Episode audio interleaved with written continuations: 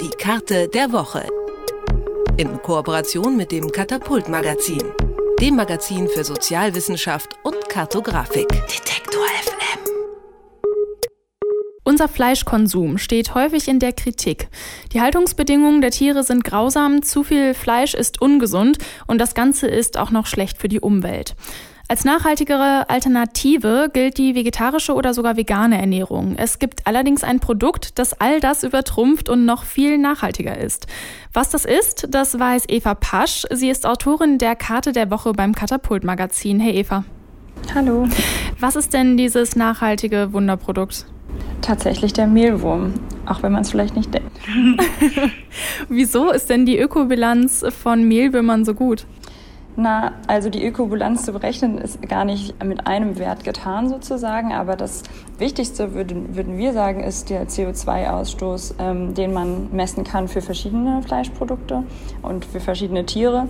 Und der Mehlwurm ist im Vergleich zum Huhn, zum Schwein und vor allem zum Rind, was den CO2-Ausstoß äh, angeht, äh, wesentlich besser, also hat einen wesentlich geringeren Aussto äh, Ausstoß. Mhm. Du sagtest gerade, die Ökobilanz, die kann man gar nicht so leicht berechnen. Warum nicht? Mm, weil tatsächlich nicht nur die, mm, der CO2-Ausstoß äh, in Betracht zu ziehen ist, sondern auch wie viel Wasser verbraucht wird, um ein Tier aufzuziehen, wie viel Land es braucht, bis man ja, ein Fleisch dann daraus produzieren kann, also ein Produkt daraus machen kann, ähm, wie viel an diesem Tier eigentlich essbar ist. Und natürlich kann man sich auch anschauen, wie viel ähm, Nährstoffe und Kalorien ein äh, Kilogramm Fleisch, zum Beispiel Rind, im Vergleich zum Mehlwurm zur Verfügung stellt. Mhm.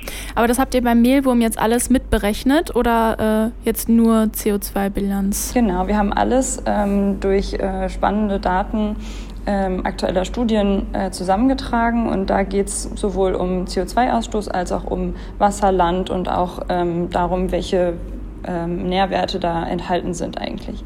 Mhm. Dass der Mehlwurm jetzt nachhaltiger ist als äh, Rind, das kann ich mir, das klingt für mich einleuchtend, aber der soll auch nachhaltiger sein als Gemüse? Genau, und das liegt daran, dass man natürlich auch betrachten muss, dass es nicht nur darum geht, etwas zu, äh, also anwachsen zu lassen, sei es ein Gemüse, was man anpflanzt und was erst wächst, bevor man es erntet, sondern es geht auch darum, ähm, auf welche Art und Weise ähm, muss man oder was muss man für Vorkehrungen treffen, damit ein Gemüse wachsen kann, wie ähm, muss es dann transportiert werden, auf welche Art und Weise wird es verpackt. Das heißt, ein, ein ganzes Produkt wird sozusagen auf seine Ökobilanz geprüft und das ist eben nicht nur wie bei einem Tier zum Beispiel ähm, der Moment, ab dem es lebt, bis zu dem Moment, wo man es schlachtet, sondern es geht um das Produkt ähm, im Ganzen, so wie es quasi entsteht und dann bei uns ähm, im Kühlregal landet. Aber kann man da denn jetzt pauschal sagen, der Mehlwurm ist nachhaltiger als Gemüse, weil Gemüse ist jetzt auch nicht gleich Gemüse. Also ähm, ja. jetzt irgendwie eine Kartoffel aus äh, hier Sachsen irgendwo ist natürlich jetzt nachhaltiger als eine Avocado. Ähm, mm. Was für ein Gemüse, von was für einem Gemüse sprecht ihr? Ah, ich glaube, das ist, also das ist tatsächlich in der Studie nicht so genau aufgeschlüsselt. Es ist aber so, dass man sagen kann, dass das, also dass ein Insektenprodukt immer nachhaltiger ist als das na, am wenigsten äh, CO2 belastende äh, Gemüseprodukt. Aber das kann ich dir nicht so genau beantworten. Also das ist nicht aufgeschlüsselt nach einzelnen ähm, Gemüsesorten. Kommt wahrscheinlich auch darauf an, wo es angebaut wird, in welchem Land und so weiter. Aber sind die Mehlwürmer denn jetzt auch gesund? Also man sollte ja jetzt sicher nicht ausschließlich Mehlwürmer essen, äh, um sich ausgewogen zu ernähren. Ähm, welche Produkte könnte man oder sollte man mit Mehlwürmern ersetzen? Also der Mehlwurm soll tatsächlich ähm, hauptsächlich das Fleisch ersetzen oder es ist zumindest eine Alternative für Fleisch. Ähm, das heißt natürlich nicht, dass man mehr als, also dass man noch viel, viel mehr nur durch äh, Insekten ersetzen kann und soll.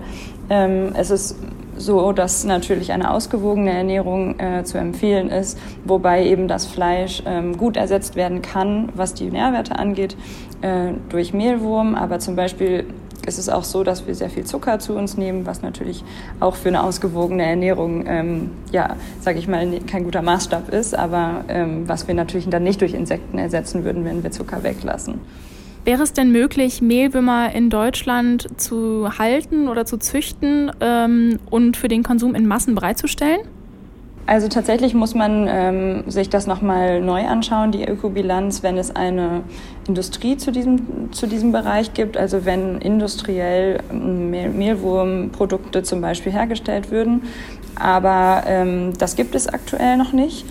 Mm, es ist aber schon möglich, dass es sich äh, demnächst weiterentwickelt und dann müsste man es nochmal genauer berechnen. Aber das Produkt an sich äh, verspricht auf jeden Fall eine gute Alternative zu sein. Hast du selbst denn schon mal Mehlwürmer gegessen? Tatsächlich noch nicht. Und wir würden es aber ähm, demnächst gerne für die ganze Redaktion mal machen. so einen kleinen Abendschmaus mit Insektenburger so der Plan. Mal gucken, wer da mitmacht.